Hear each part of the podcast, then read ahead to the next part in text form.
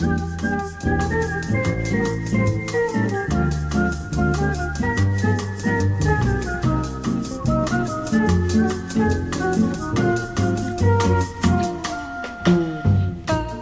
this is Big Talk. Michael Glab here. Uh, I just want to give a shout out and a thanks to Alex Ashkin, who last week had his debut as an alternative interviewer on Big Talk. Uh, Alex last week had as his guest Jane Kupersmith, who is the uh, founder and co owner of Hopscotch Coffee, as well as being the city's point person for small business development. He did a terrific job. He'll be back again later as time goes by. We're trying to get more voices on this program.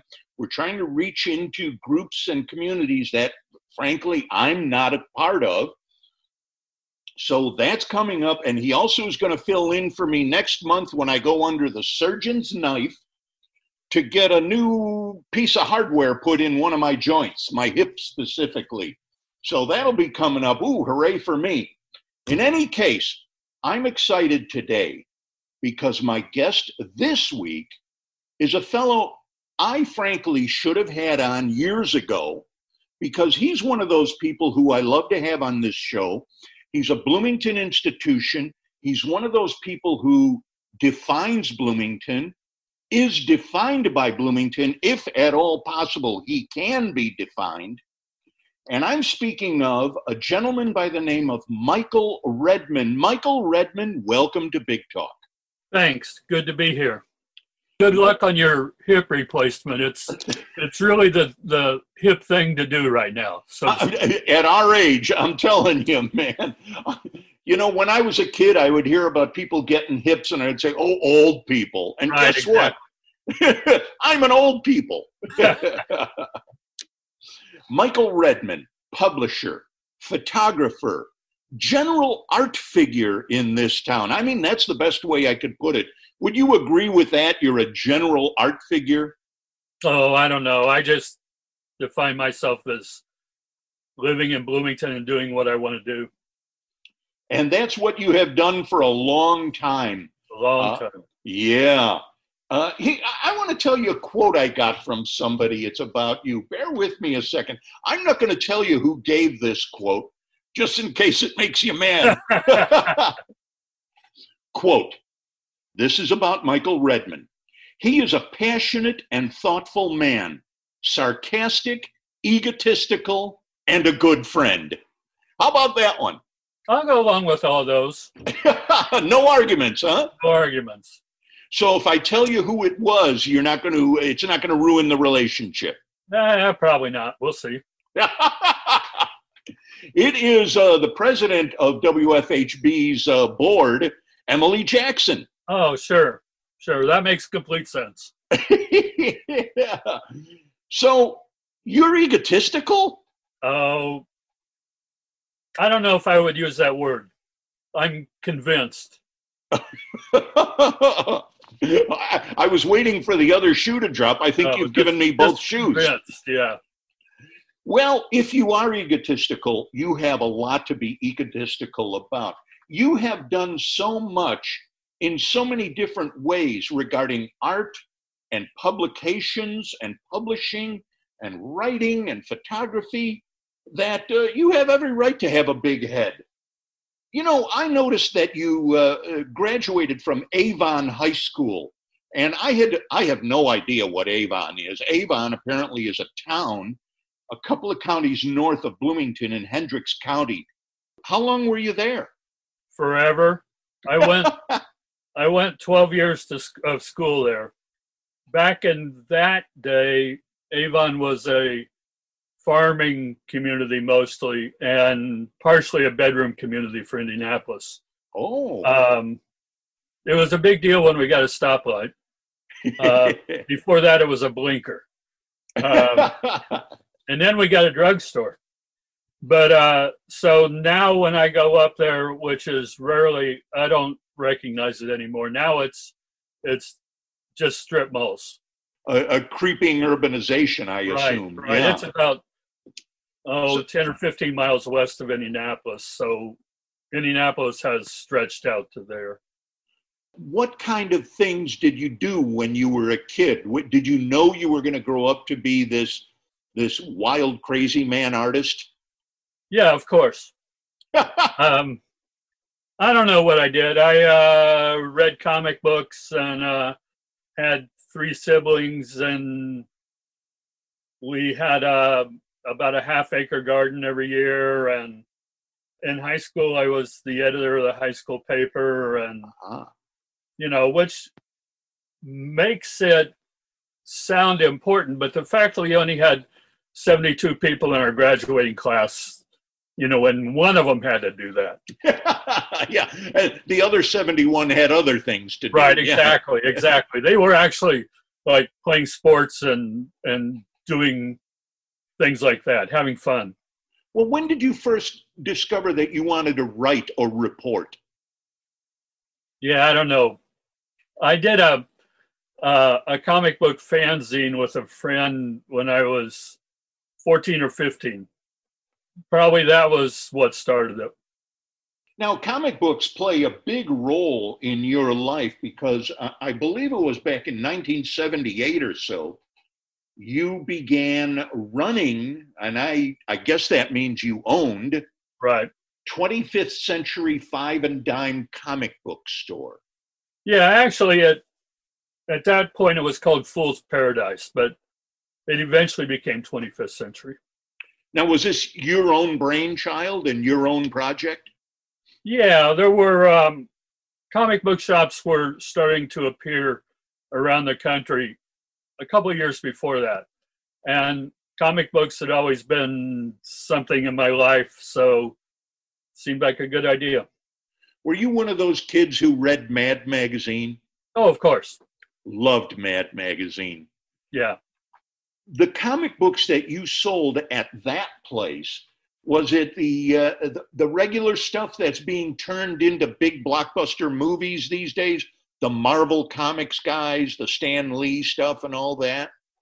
It was all the comics. We did those and we did like undergrounds and you know R. Crumb and the freak brothers and stuff like that. And we did uh self-published comics uh, we didn't publish; we sold self-published. Right, right.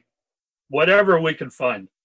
I'm told by people who are in the know, because I've only been in this town since 2009, that they constantly run into people who have fond memories of that place from when they were kids, and they're adults now, and they they love those memories. Yeah, I um, I constantly might be exaggerating, but it happens occasionally mostly what those people tell me is that it was one of the few places in Bloomington where they felt comfortable being. It was like a refuge for them. I ran into the son of a friend recently, and we talked for a while. And he was a customer back when he was a kid, and now he's not a kid. But he told me that at one time I was his pop cultural guru hey, you look like a guru for gosh sakes.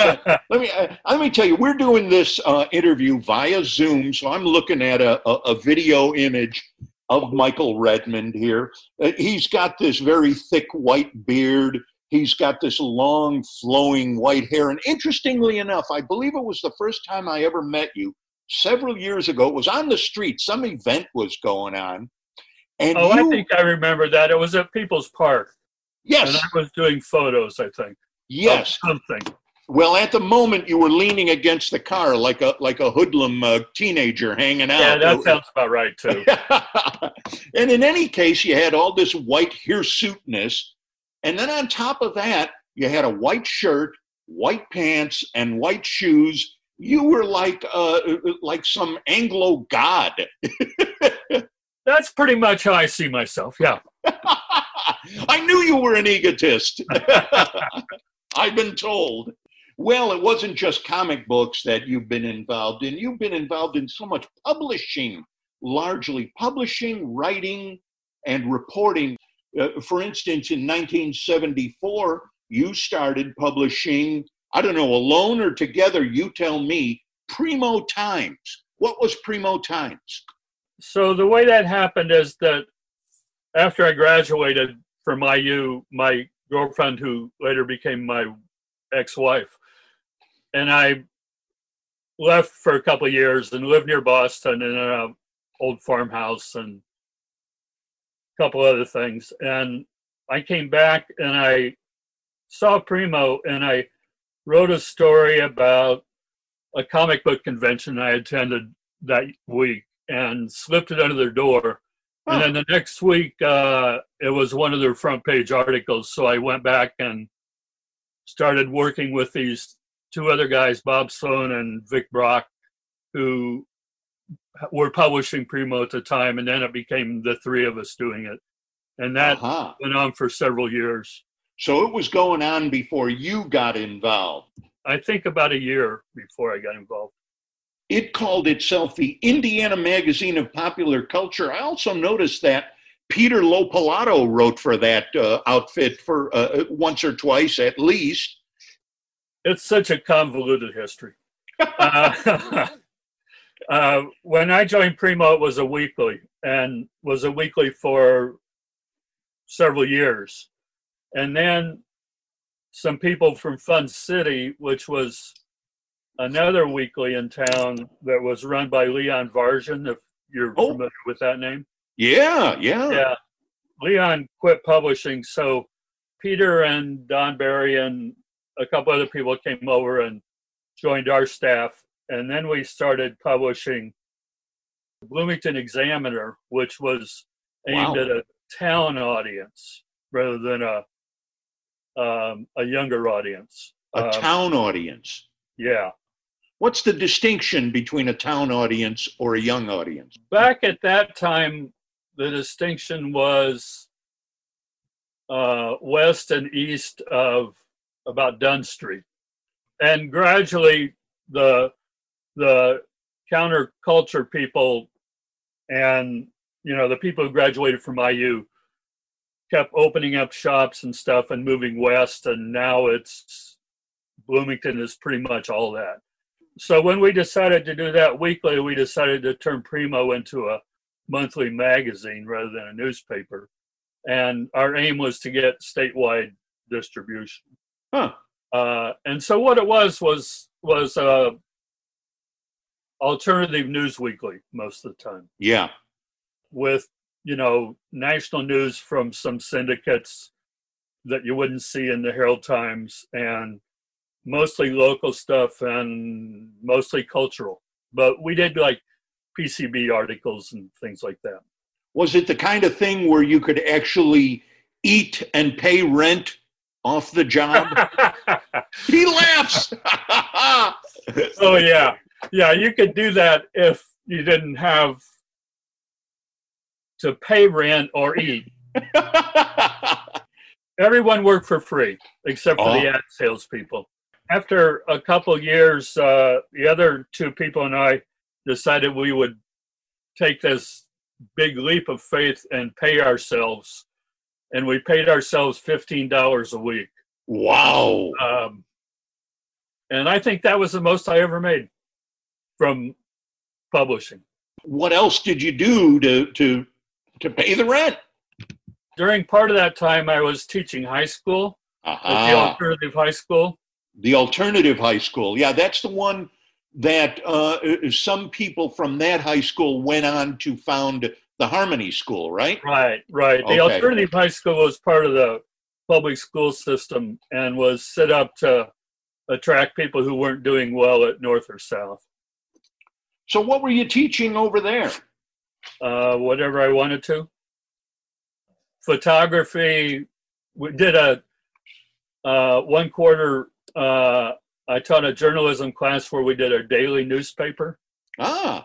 I taught a auto maintenance class where mostly what I did is teach people how to where to put the oil and how to jump batteries and you know really simple stuff.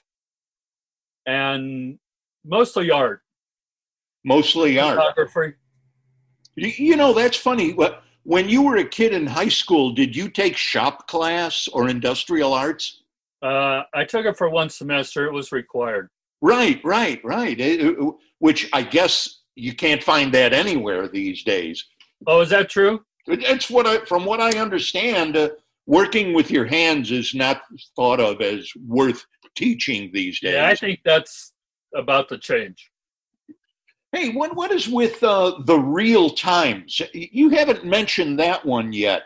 I noticed that you were involved in that from about 1979 on. Uh, that's another convoluted story. Oh, brother. At one point, the organization that was publishing Primo Monthly and the Bloomington Examiner had a meltdown, as has almost every other alternative newspaper in this town. So, for a summer, Peter LoPilato and I published what was essentially a shopper. And then we decided we didn't want to do that anymore. So I started Real Times and he started The Ryder at the same time. And I did Real Times as a weekly or a bi weekly for I don't know how long, two or three years.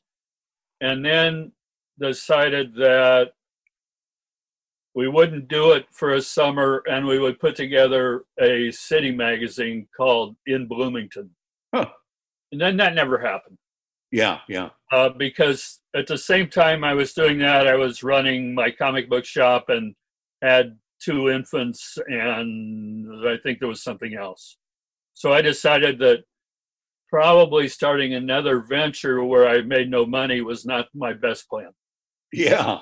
How do you figure that Peter LoPilato has been able to survive all these years with his Ryder magazine, up to and even including this horrible time when nobody's surviving because of COVID? There are a couple essential things about publishing uh, a magazine or, or a alternative newspaper, and they both are financial. Yeah. Peter's a great ad salesman. ah, He was our ad salesman for part of part of when we were doing Primo, and he has a lot of contacts, and he's really good at that. And the movie series, yeah, yeah, that helps. yeah. Yeah. So Did- you know that was that was basically why I stopped Real Times is because I'm a horrible ad salesperson. You tried? Oh yeah, I sold all the ads, but I it was hard for me to get to the point where I said buy this now. You got to close. Yeah, right. That's exactly right. I was a bad closer. You know, and I'm one of those kind of guys who, if a person is showing or indicating no, well, I say, okay, that's it. I sort of respect the no.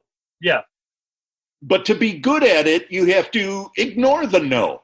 right, right, right. That and Peter's really good at that. I mean, you know, he's not impolite. He's just persistent, and you know that's why he's lasted for however many years it's been since then.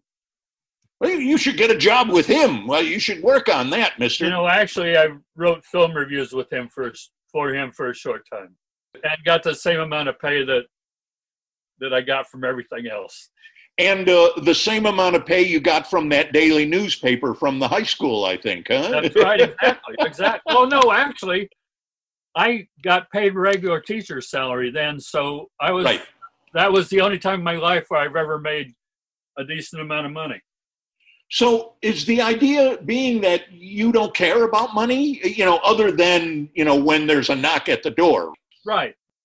Actually, I'm really good at at finding things I need. I am a have been a a uh, habitual garage sale shopper since the 80s, and sometimes I'll like not this last summer because there were no garage sales, but uh, most weekends during season I'll spend like four or five hours a day out doing garage sales.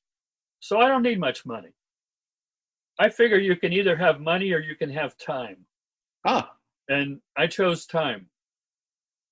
You know, that's fascinating because I'm reading a book right now called Dark Money by Jane Mayer. Uh-huh. And it starts off with a, a profile of the family life of the Koch brothers. Those are the guys who have the big fossil fuel Yeah. and I know those guys. I, I know who those guys are. but they're not. They're not friends of mine.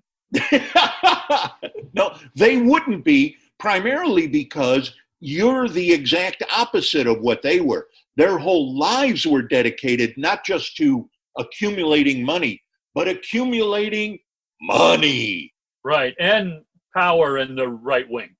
Yeah, oh, that's very much what this book is about. I highly recommend it, by the way. If you get a chance, grab it.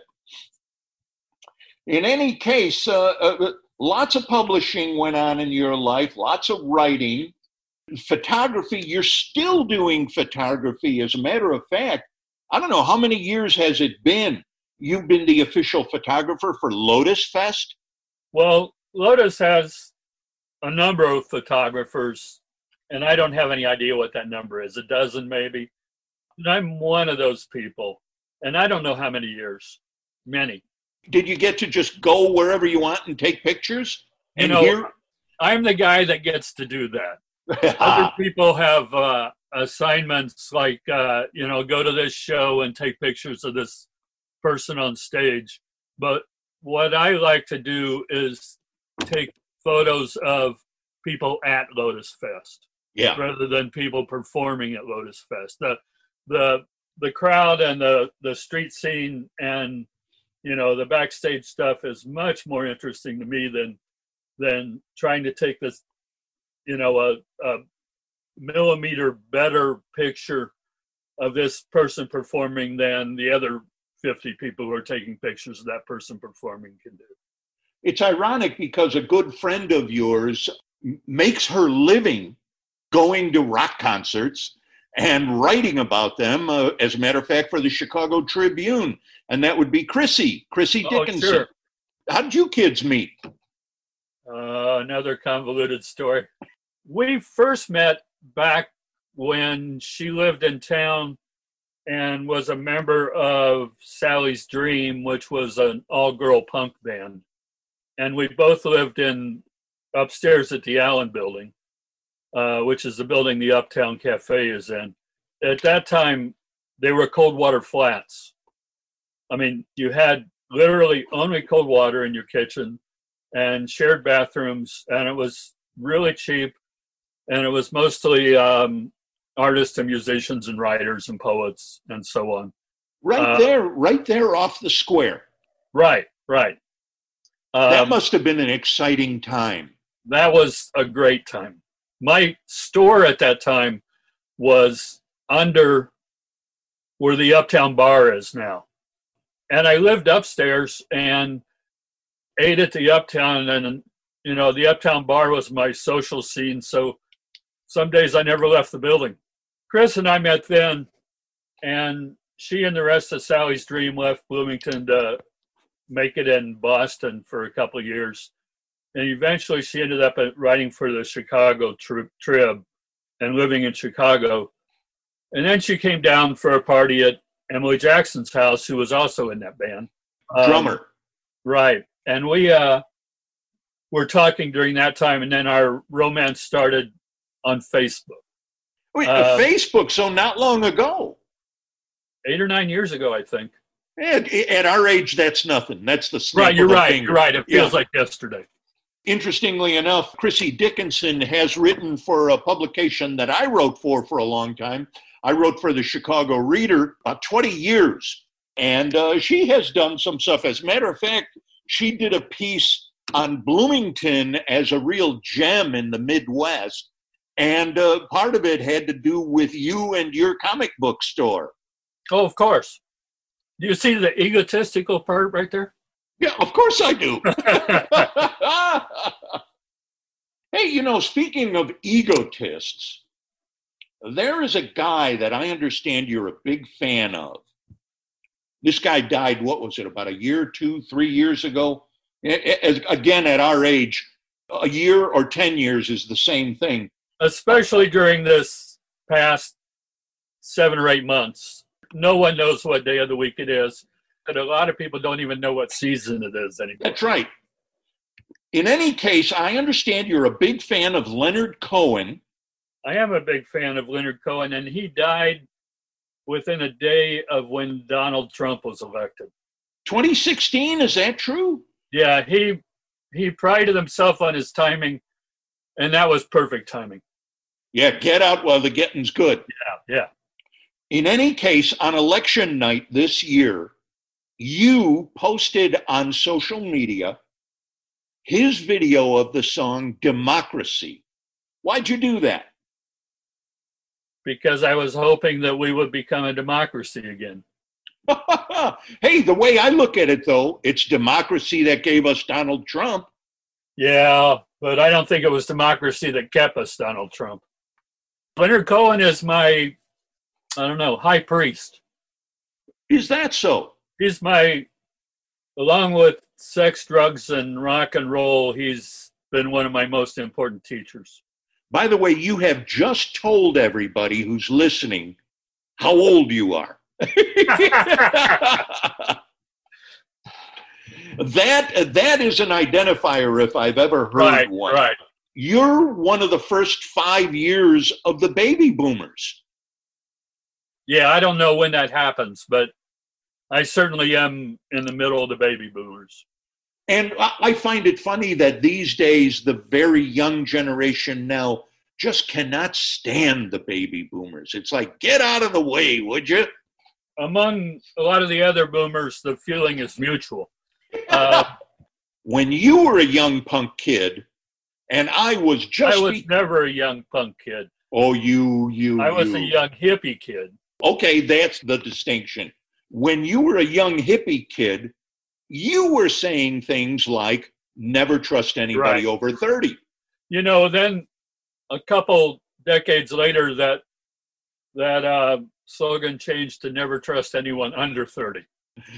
Depending on where you are, uh, Right, exactly. over or under that bar.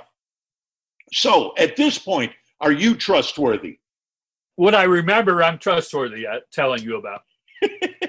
what I what I don't remember, I'm not so trustworthy because they might be fairy tales. Is that a lack of memory intentional? Probably at times it is. I never did any of the things people said I did. I'm positive. I'll bet there's a lot of stories that go on about you. There are a few, and I deny every one of them, no matter whether I did them or not. Hi, folks. Come on back next week for part two of our conversation with Michael Redman on Big Talk.